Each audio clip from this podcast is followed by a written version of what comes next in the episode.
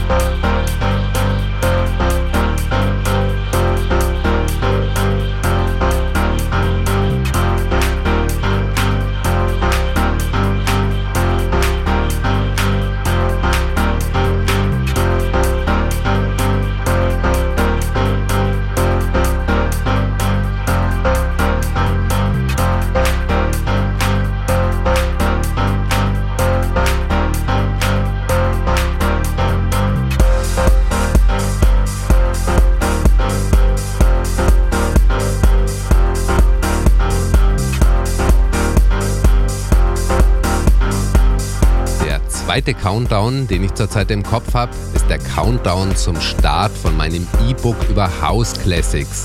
Seit Anfang März schreibe ich jetzt schon an meinem ersten E-Book und das Thema sind House Classics. Aber das ist eine echte Mammutaufgabe.